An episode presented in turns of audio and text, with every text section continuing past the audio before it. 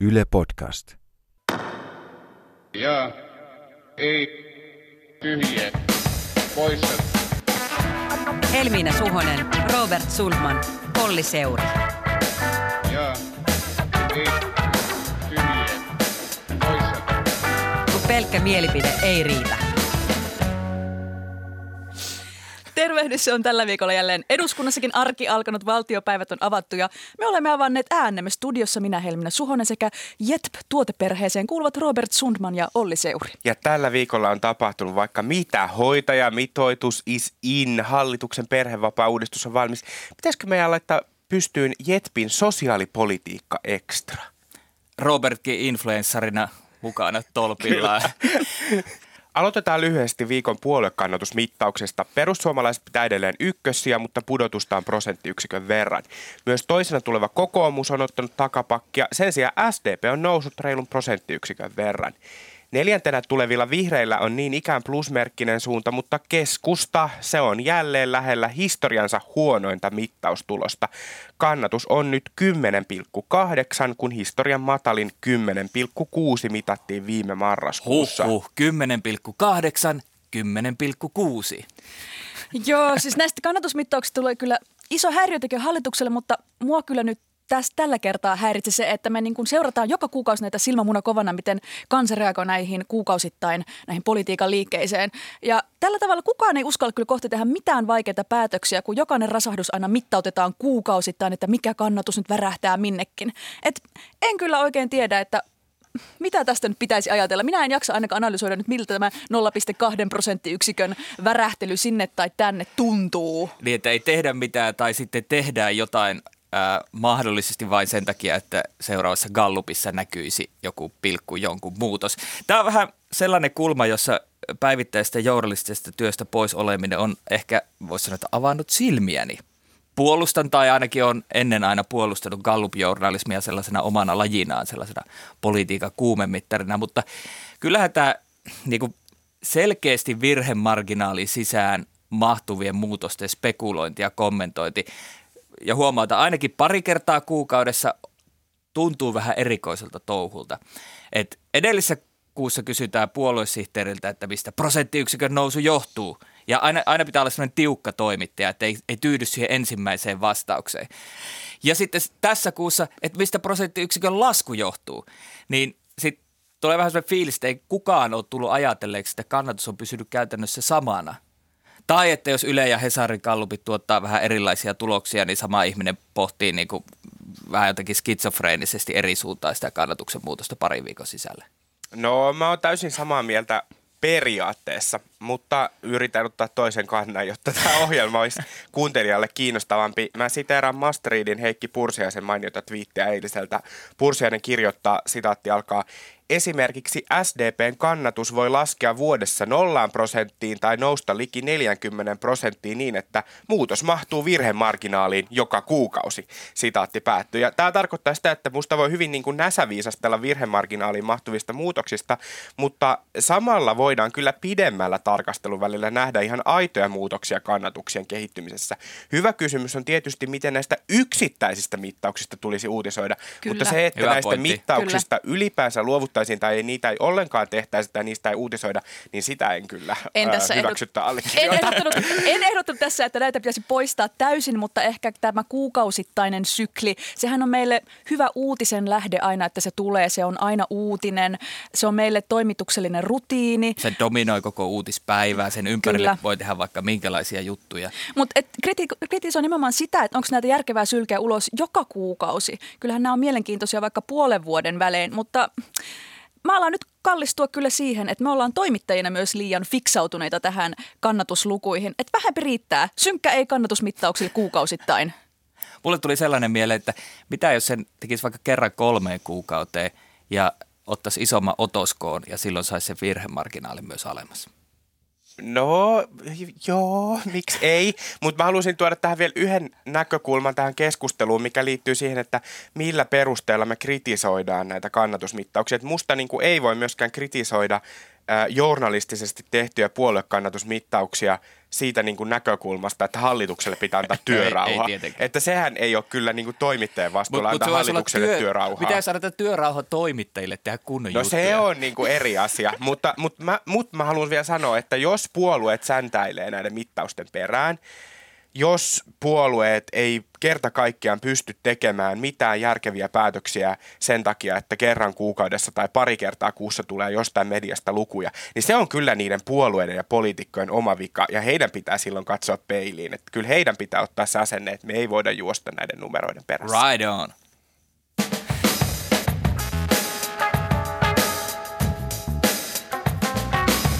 Ja ei. Tyhjiä poissa. Tällä viikolla on puitu myös opposition karsinassa kiivasti sitä, kuinka läheiset välit perussuomalaisilla ja kokoomuksella on tai pitäisi olla. Opposition karsina. Joo, karsina. En mä tiedä, mistä tämä maalaissävytteinen vertauskuva nyt tuli, mutta se nyt oli lähellä sydäntäni tässä vaiheessa. Mutta onko tämä siis kauniin romanssin alku vai ei, että perussuomalaiset ja kokoomukset tätä yhteistyön mahdollisuutta tässä puivat? Keskustelu alkoi siis siitä, kun kansanedustaja Ville Rydman kokoomuksesta vaati Helsingin Sanomissa, että kokoomuksen on korjattava välinsä perussuomalaisiin ja avattava mahdollisuus tulevalle hallitusyhteistyölle. Vuonna 2017 tapahtunut tämmöinen, tämä perussuomalaisten poispullouttaminen hallituksesta oli hänestä iso virhe. Tähän sitten eri kokoomustoverit ovat käyneet kommentoimaan puolesta ja vastaan ja muun muassa perussuomalaisten puheenjohtaja Jussi halla osallistui tähän keskusteluun tylyttämällä, että kokoomus luulee itsestään liikoja, eikä juuri kukaan halua hallitukseen kokoomuksen kanssa. Ouch. Miten te nyt luette tätä tilannetta? Onko tämä nyt vain myrsky vesilasissa vai oikeasti aito kipupiste kokoomuksen sisällä? Ihan ensin haluan sanoa, että Hesarilta aika hyvä lauantai vieras hyvään saumaan, jos ajattelee, että nostaa pinnan alla kupliva aihe esille. Ja mm-hmm. sitten toisaalta haluaisin kysyä, että onko kukaan yllättynyt siitä, että kaikista kokoomuslaisista juuri Ville Rydman on myönteinen perussuomalaisten kanssa tehtävälle yhteistyölle? Että en mä nyt ole siitäkään ihan varma, että kuka tästä voi varsinaisesti olla yllättynyt. Meillä myös eilisessä A-talkissa oli vieraana Petteri Orpo ja Jussi halla ja he kohtasivat ja käsiteltiin myös tätä aihetta, niin mm, mä tulkitsen tätä tilannetta kyllä sen perusteella, että kyseessä ei ole vielä todellakaan mikään bromance.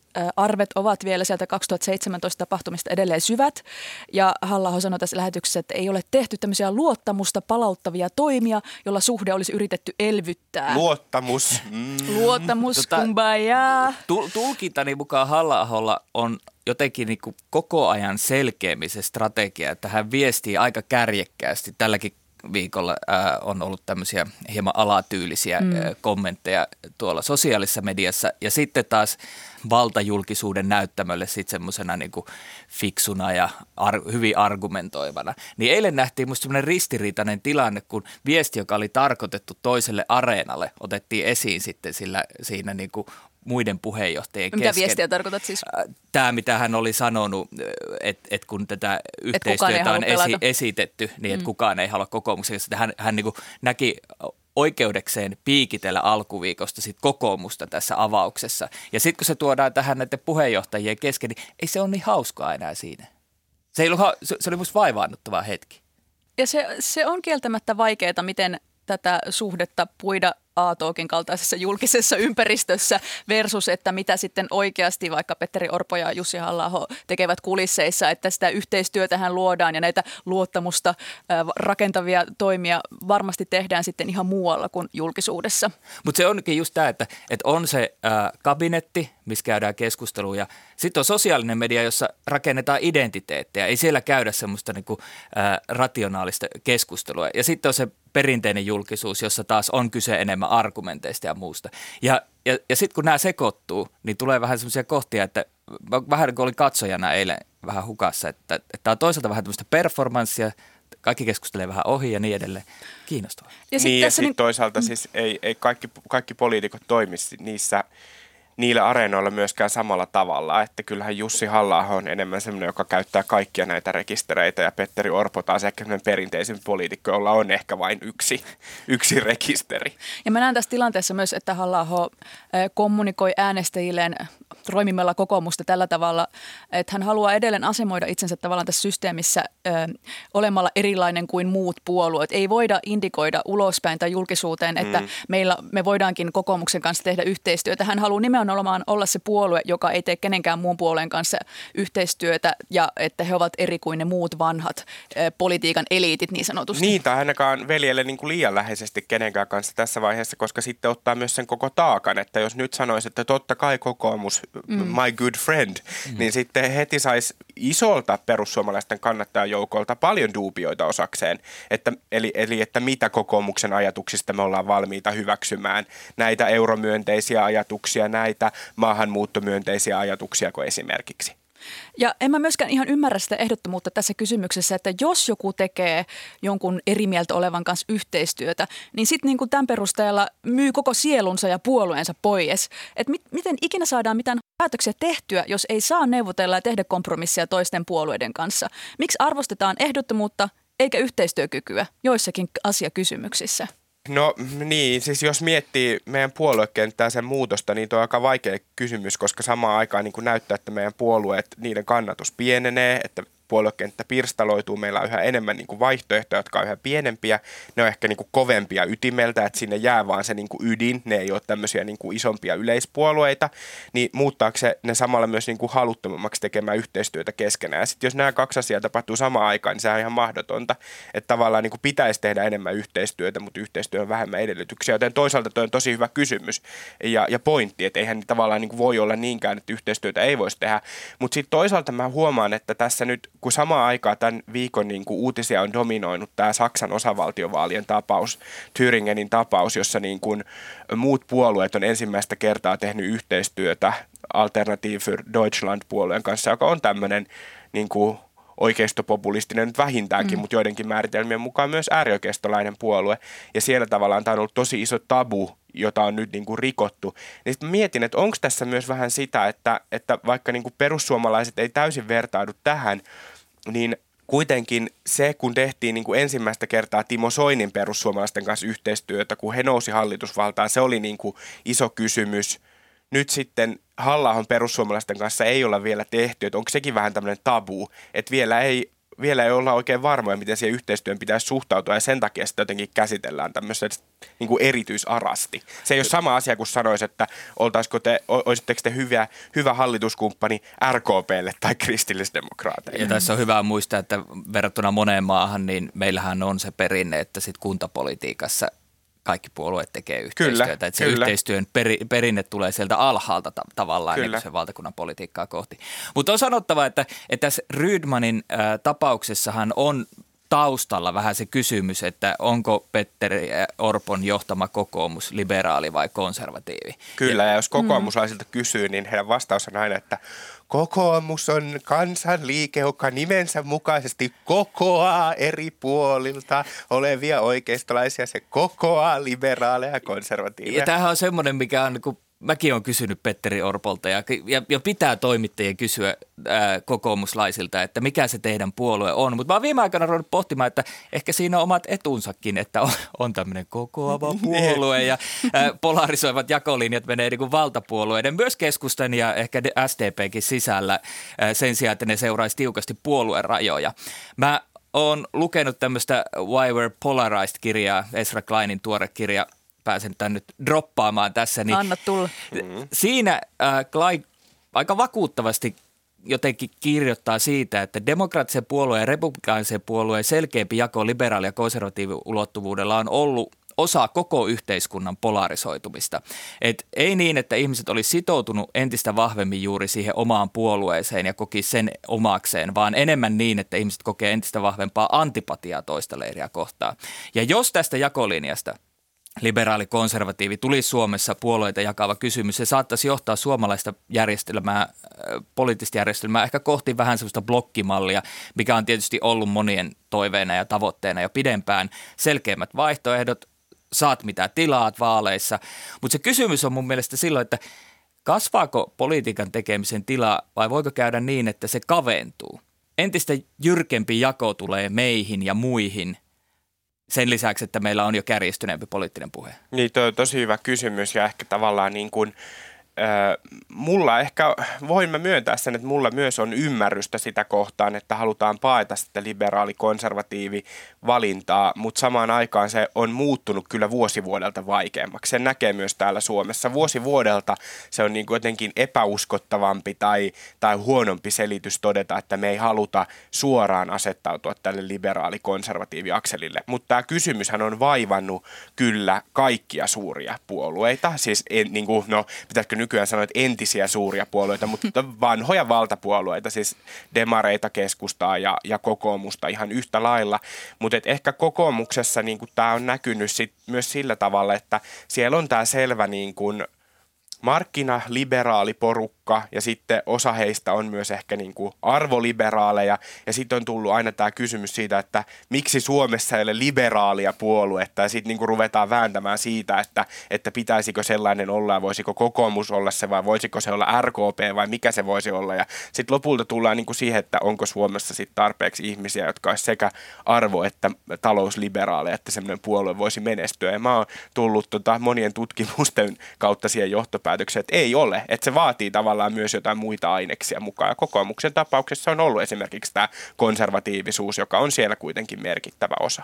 Ja mun mielestä kun kysyt tästä, että kapeneeko se politiikan tekemisen kenttä, niin äänestäjän näkökulmasta kapenee, koska edelleen olen sitä mieltä, että kun puhutaan tietyistä identiteeteistä ja soitellaan vain yhtä, niin ei me kukaan meistä ole vain tiettyä identiteettiä. Voi olla just vaikka kaupunkilainen ja maalainen, voi olla joissakin asioissa konservatiivia, joissakin asioissa liberaali, että näistä on hirveän vaikea valita. Siksi olen luonteeltani yleispuolue ihminen, koska me toisaalta toisaalta ihmiset tarvitsemme myös kodin, missä voi olla myös eri identiteettejä. Me kaikki ollaan kerrostuma kaikenlaista. Niin silloinhan se tulisi blokkien välille ja sitten voisi kuvitella esimerkiksi, että, että jos heittäisi tällaisen, että jossain kampanjamainoksessa – paheksuttaisi veroja korottavaa, julkista sektoria laajentavaa, lattea litkivää, susia syövää, sähköautolla ajavaa Hesarin lukijaa, niin kuulostaako se hirveän kaukaiselta? Vuonna 2004 vähän sovelsin Club for Growth eturyhmän TV-mainoksessa, oli tämmöistä puhetta liberaaleista. Hallitus kokoontui Vuosaareen suureen ilmastokokouksen alkuviikosta ja tilanne on se, että hallitus on luvannut, ettei 15 vuoden päästä Suomi lisää enää ilmakehään kasvihuonepäästöjä. Tämä tarkoittaa sitä, että nykyistä päästöistä pitäisi onnistua leikkaamaan yli 60 prosenttia. Se on 35 miljoonaa tonnia se. Tuosta vähennystarpeesta on raavittu kasaan semmoinen 16 miljoonaa tonnia, tulee paljon lukuja, ja tehtävää on vielä 19 miljoonan tonnin edestä. Ja tässä kokouksessahan ei sinänsä mitään ö, poliittisia toimenpiteitä yritettykään saada aikaiseksi, vaan luotiin lähinnä yhteistä tilannekuvaa ja laadittiin ah, näitä ihania tiekarttoja, millä luodaan sitten suuntaviivoja sille, että päästöt vähenevät. Mutta kaksi asiaa sieltä tuli kuitenkin ulos. Hallitus päätti alentaa teollisuuden sähköveron EUn minimitasolle ja perustaa ilmastorahaston. No okei, onko tämä iso vai pieni juttu? Soitin Sitran ilmastoratkaisujen asiantuntija Mariko Landströmille. No, tämä sähköverolasku tekee näistä sähköjä, sähköä hyödyntävistä ratkaisuista kilpailukykyisempiä polttoaineita vastaan.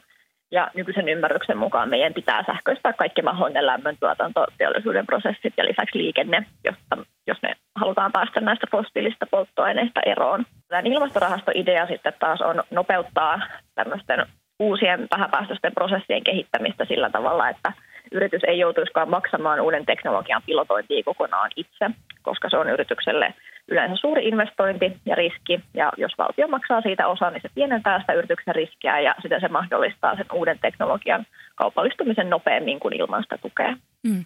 No jos äh, vähennettäviä päästöistä on se 19 miljoonaa tonnia total, niin minkä koko luokan ratkaisujen tämmöinen ilmastorahasto ja sähkövero on? Puhutaanko sille kärpäsen kakan kokoisesta asiasta niin kuin tästä kokonaisuudesta vai onko tämä ihan, sille, mm, ihan semi ok?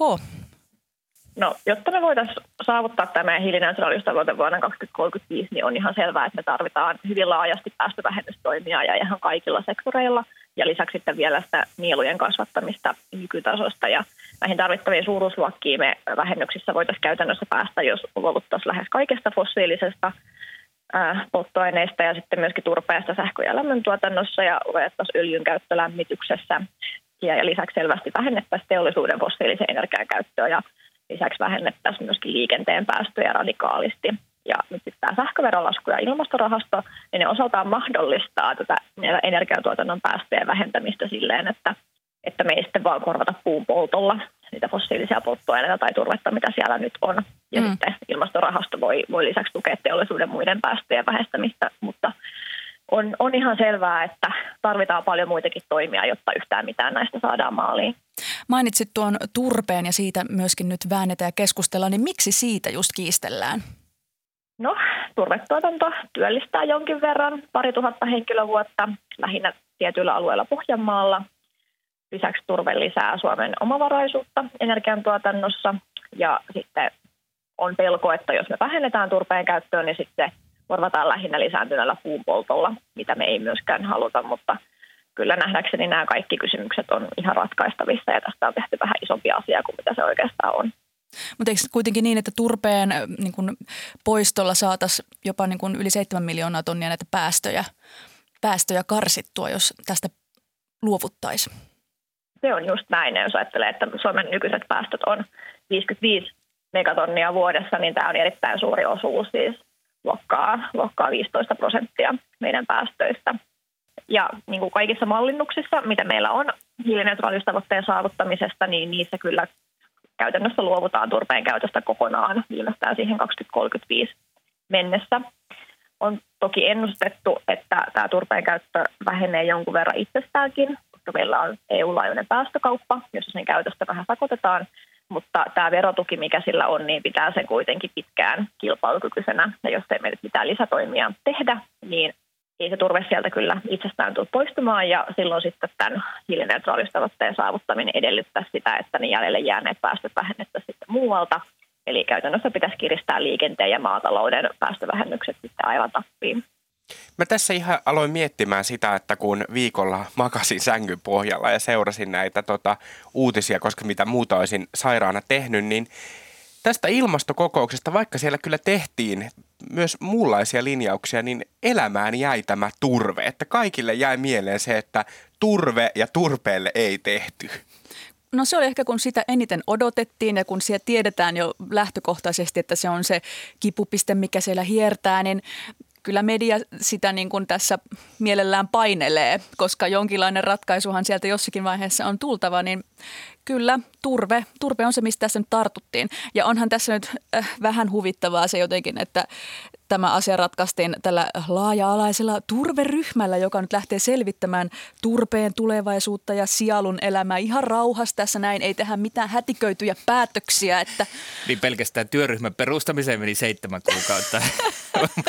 Mut politiikassa... Mutta mä myös haluaisin sanoa, että työryhmät, komiteat, tiekartat, suunnitelmat on kaikki hyviä politiikan työvälineitä emme tässä podcastissa naureskele jollekin sen takia, että se on työryhmä tai Naure- e-kartta. Eikä kutsuta niitä kärpäsen kako- kokoisiksi tai ihan ok jutuiksi. Mitä Siis oikeasti, sanotko sinä nyt Robert, että esimerkiksi yritystukityöryhmän työskentely viime kaudella oli aivan timanttista ja kyllä meidän kantaa enemmän tämmöisiä? En sano, lopputuloshan voi olla huono, mutta kyllä ei musta niin kuin millekään asialle kannata nauraa sen takia, vaan että se on työryhmä tai tiekartta. Voisi olla hyvä tai huono työryhmä, hyvä tai huono tiekartta. Nyt oli kyllä niin savolainen vastaus. Että... ja, voi olla joskus, että niihin vielä niihin työryhmiinkin upotetaan asioita, joista ei aiotakaan tehdä päätöksiä. Mä mietin myös tästä turpeesta sitä, että onko se jokaisen keskustaa äänestävän kynnyskysymys, että mieluummin leikattaisiin näistä kuluttajien pussista menevistä, a.k.a. autoilusta tai maataloudesta kuin turpeesta. Tämä on tosi mielenkiintoista, että onko näin tosiaan, että turve on jokaisen keskustaa äänestävän sydänasia. Niin ja politiikkaa kuuluu ja on tärkeää, että on näitä arvoja ja periaatteita ja kynnyskysymyksiä. Toki niistä aina vähän joustetaan myös. Nekin joustaa ne periaatteet ja joskus ehkä kehutaankin sitä, joka kykenee muuttamaan mielipidettään. Mutta kiinnostavaa on se, että milloin puoluetta rokotetaan, milloin siitä palkitaan näistä kompromisseista. Et nyt aika ehkä näyttää että oliko keskustella huonoista gallupluvuista huolimatta ihan hyvä viikko, sillä hallitushan teki ilmastopäätöksiä, joita turve ainakin toiseksi säästy, ja hallitus ilmoitti perhevapaa-uudistuksesta, jossa ei koskettu kotihoidon tukeen. Siinä on niin kaksi viestiä omalle kannattajakunnalle. Keskusta kykenee tekemään päätöksiä ja keskusta puolustaa puolueelle tärkeitä asioita. Joo, ja varsinkin jos ottaa huomioon sen, millä sävyllä keskusta on tullut ulos näistä päätöksistä, että tota, Helsingin Sanomien politiikan toimittaja Teemu Luukkasummas mun mielestä tätä hyvin kommenttinsa otsikosta, että keskusta otti itselleen kunnian sekä hallituksen ilmastokokouksen päätöksistä että tekemättä jättämisestä. Ja musta tämä on ollut niin keskustan sävy oikeastaan koko tämän hallituskauden aikana, että keskusta on saanut päätökset aikaa hallituksessa, keskusta on torpannut muut päätökset hallituksessa, keskusta on oikeastaan tehnyt kaiken. Ja aina kun keskusta NS voittaa näitä, niin vihreät häviää. Mietin myöskin tässä ilmastokokouksen kohdalla, että miten kova paine vihreillä on, että saadaan tehtyä tarpeeksi turpeen ja ylipäänsä ilmastotoimien suhteen. Omat kannattajat odottavat tällä hetkellä suuria ja on kyllä vaikea tämän keskustan kanssa näitä sumplia. Tämä on minusta tosi tärkeä pointti ja jos nyt miettii näitä parjattuja kannatusmittauksia, niin on varmasti niin, että ei kokoomuksen tai perussuomalaisten äänestäjät nyt riemusta kiljuen ää, ryntää äänestämään vihreitä tai vasemmistoliittoa, kun hallitus lanseeraa kunnianhimoisia ilmastotoimia. Mutta se, mikä on, voi olla se riski, on se, että monet vihreiden tai vasemmistoliiton esimerkiksi osa myös demareiden kannattajista voi olla, että osa myös keskustan ja RKPn kannattajista pettyy siitä, mitä jää tulematta. Ja se on myös iso riski hallitukselle, koska odotukset on ollut ihan äärettömän kovat, varsinkin kun vihreät ja vasemmistoliitto etunenässä on ollut niitä puolueita, jotka on ehkä voimakkaimmin identifioitunut tähän niin kuin laajaan kansainväliseen ilmastoliikkeeseen, joka on nyt äh, Greta Thunbergin ja muiden kasvoilla vaatinut voimakkaasti näitä toimia. Ja sitten kun näytetään, että me ei päästykään heitä tätä pidemmälle. Onko tämä se Jussi Lähteen mainitsema Artekin kolmijalkainen jakkara, joka vaatii tavallaan sen, että jokainen kuitenkin näistä puolueista saa jotain läpi tai niiden jokaisen kannatus pysyy tietyllä tasolla. Et se, että nyt keskustaa seurataan hirveän tarkkaan ja keskustan kannatuksen lasku ehkä näkyy pääministerin vaihdoksessa, niin siellä on ne muutkin jakkaran jalat, joilla on merkitystä. Tuo on minusta tärkeä pointti ja tosi usein poliittisissa analyyseissä korostetaan sitä. Mä luulen, että se johtuu siitä, mikä on meidän niin politiikan historia, että me paljon korostetaan nimenomaan pääministeripuolue SDPtä ja sitten niin kuin keskustaa toisiksi suurimpana puolueena. Ää, mutta mutta musta ei pitäisi jättää korostamatta vihreitä, koska kun katsoo itse asiassa puolueiden kannatuksia, myös niiden kokoja, niin vihreät ja keskusta painii kyllä samassa kokoluokassa. Ja vaikka vihreät on uudempi puolue, niin se ei ole mikään mitätön puolue, kun aina sanotaan, että tämä hallitus kaatuu ilman keskustaa. Se muuten kaatuu myös ilman vihreitä. Eli toi niin kuin kannattaa pitää mielessä toi kolm, kolmijalkainen jakkara. Ja nyt joku tietysti saattaa kysyä, että missä on vasemmistoliiton ja RKP-jalat siitä jakkarasta. Mutta voi sanoa, että Artekin kolmijalkainen jakkara on tosi paljon huterampi kuin se neljäjalkainen jakkara. se on myös totta. Keskustelu päättynyt. Ja ei. Tyhjiä poissa. Ja on aika tempaista jälleen JETP-kysymykset. Näihin siis vastataan joko jaa, ei, tyhjää tai poissa.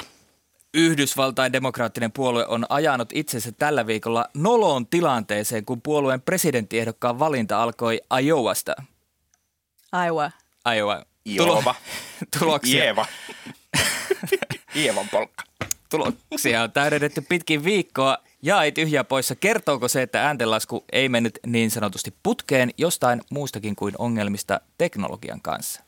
No mikä tässä jupakassa ei ole mennyt putkeen, niin on kyllä suomalaisten ääntämysehdokas Mayor Petein sukunimestä. Parhaimmat kuulemani yritelmät ihan kyllä meillä ihan omassa mediassakin ovat olleet muun muassa jotain tällaista kuin booty cheek tai beauty geek tai butt cheek. Eli mun vastaus tähän kysymykseen on butt cheek. Mä tota sanoin, että ei. Se kertoo nimenomaan ongelmista teknologian kanssa, koska tota, mä haluaisin puolustaa tätä Io, Iovan, Ievan kookkusta, kookkusta. eli tätä vaalikokousjärjestelmää, eli caucusta, koska tota, se Jossa on neuvotellaan Mahta- siis se on ja- ihan mahtavan kuulonen sekopäinen härdelli, ja sitten kaikki on silleen, että no tämä nyt näyttää sen, että tästä systeemistä ei tule mihinkään, mutta mä ajattelin, että wow, tällaiset vaalikokoukset Suomeenkin. Tää on Sellainen liikuntahalli, missä seisoo eri nurkissa. Mutta, mutta Demokratia kehto, Mutta demokratia innovaatiot. teknologian näkökulmasta musta tällaiset ää, ää, tota, keissit on aina hirveän tärkeitä, keissit on hirveän tärkeitä muistutuksia siitä, että vaaliasioissa kynä, paperi ja paperijälki, se on niinku se juttu. Ja leimat. Ja leimat, ei mitään teknologista mm-hmm. hömpötystä. Mä vastaan tyhjää tämä Buttigieg. Mä haluan lainata tässä Yle ääntämisohjelman lopetusta, joka tuli siis päivätuottaja OP Sulasmalta, joka on entinen Washingtonin kirjeenvaihtaja. Ajattele ensin, miten lausutaan Buddha, mutta väännä se muotoon Bude. sen perään ajattele, miten lausutaan judge, mutta väännä se muuten on judge. Sitten yhdistä nämä ja voilà, bude judge. Hyvä. How easy is that? Butt cheek. Helsingin Sanomien toimittaja Mikko Gustafsson kirjoittaa uutisanalyysissään, että huumeiden bilekäyttäjäkin on nykyään lähellä ammattirikollisuutta. Juttu liittyy siis tähän laajaan, laajasti uutisoituun äh, huumeoikeudenkäyntijuttuun. Kiinnostava jutun lopuksi hän ehdottaa, Hyvää jatkoa vegaanihaasteelle voisi olla lupaus, jossa boikotoidaan järjestäytyneen rikollisuuden tuotteita. Huumeiden bilekäytön lopettaminen olisi helpoin tapa aloittaa. Miten on JETP tuoteperheläiset? Lähdettekö mukaan hashtag bilehuume haasteeseen? Mä oon poissa.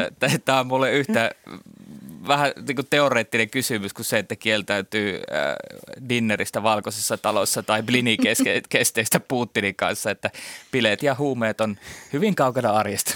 Kuulostaa tylsältä, mutta tota, se on just näin, että kyllä on tosi outoa, että tässä ajassa ei ole sitä reilun kaupan piriät ja käytetään näitä synteettisiä, synteettisiä huumeita. Eikö joku some-influenssari, joka vouhottaa tästä vegaanimeiningistäkin, niin voi samalla niin kuin laittaa huumebisneksenkin eettisen puolen kuntoon. Suositaan luomua. Kyllä, ja sertifioinnit, että niistä aina puhutaan. Iso Pitää olla sertifikaatit kunnossa, niin mistä saisi niitä sertifioituja bilehuumeita? Nyt kun la- disclaimer kaikille la- kuuntelijoille. Laittomia tuotteita sertifioituna. No, elämä parasta huome, hu, huumetta, elämä parasta huumetta. Joo, nyt siis disclaimer kaikille kuuntelijoille. Todellisuudessa vastaukseni on aivan sama kuin Ollin. Minä en tiedä, että ei, ei kyllä tämä bilehuumehaaste ihan tunnu itselle ajankohtaiselta. Here, here. Mutta säästin viikon hirvittämän uutisin näin loppuun. Ruotsissa eletään nimittäin uutta pula-aikaa. Älä naura Olli, sillä Iltalehti uutisoi eilen, että maata riivaa tällä hetkellä hirveä pekonipula. Pula johtuu muun muassa toissa kesän kuivuudesta ja Kiinan sikarutosta. No se ei kuulosta kivalta. Mutta kauppaketku Kuupin lihatuote vastaava Maissan Pense kommentoi, että Vai?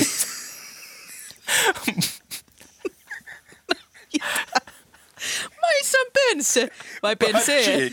Butchik. Maissan Butchik kommentoi, että tilanne on todella ollut melko kaoottinen. En ole koskaan nähnyt vastaavaa. Hillitkää itsensä. itsenne. Jetp. Pelottaako sinua, että Ruotsin pekonikaos rantautuu nyt myös Suomeen? No ei. Ei. Pekonihan on siis suolattua sianlihaa, joka on viipaloitu valmiiksi. Mahtava innovaatio. Mä oon varma, että tulee päivä, että kasvispohjainen rinnakkaistuote ohittaa myös pekonin. Tuota noin. Vastaan, että kyllä, jaa, tämä on aito pelko. En tiedä, saako tätäkään enää sanoa ääneen. Paras että... kirjoittaa kolumni siitä. niin, niin. Kyllä, tässä tulee ehkä sanomista, jaa silti. että minä rakastan pekonia. Minun mielestä on hyvä oikein rapsakka pekoni siihen munakokkelin viereen, mutta tuota, puhuit näistä korvikkeista, niin Ö, okei, olin ennen punaisen maidon juoja vannoutunut sellainen, mutta siirryin i-kaffeen, kun tästä keskustelimme ja painostitte minua pitkään.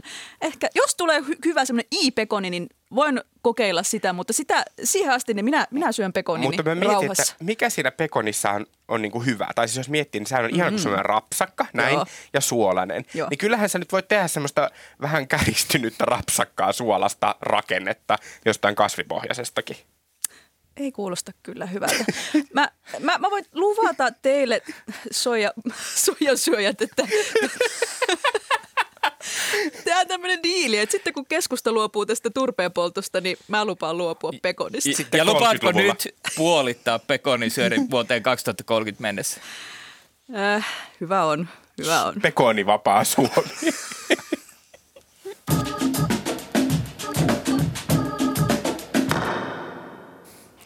Kiitos, että kuuntelit tämän Jetpin. Mitä mieltä olit? Laita meille palautetta vaikka Twitterissä tai Instassa. Tunniste on tietysti hashtag Jetp. Tätä jaksoa olivat tekemässä minä, Robert Sundman sekä kollegat Helmiina Suhonen ja Olli Seuri. Hei, jos tykkäsit meidän jaksosta, niin voit myös kliksutella tähtiä tai jättää arvostelu vaikka Applen podcast-sovelluksessa. Ja äänitarkkailijana oli Antoni Wikström, äänisuunnittelija Joonatan Kotila. Ensi viikkoon, moi! Ja ei tyhjiä poissa.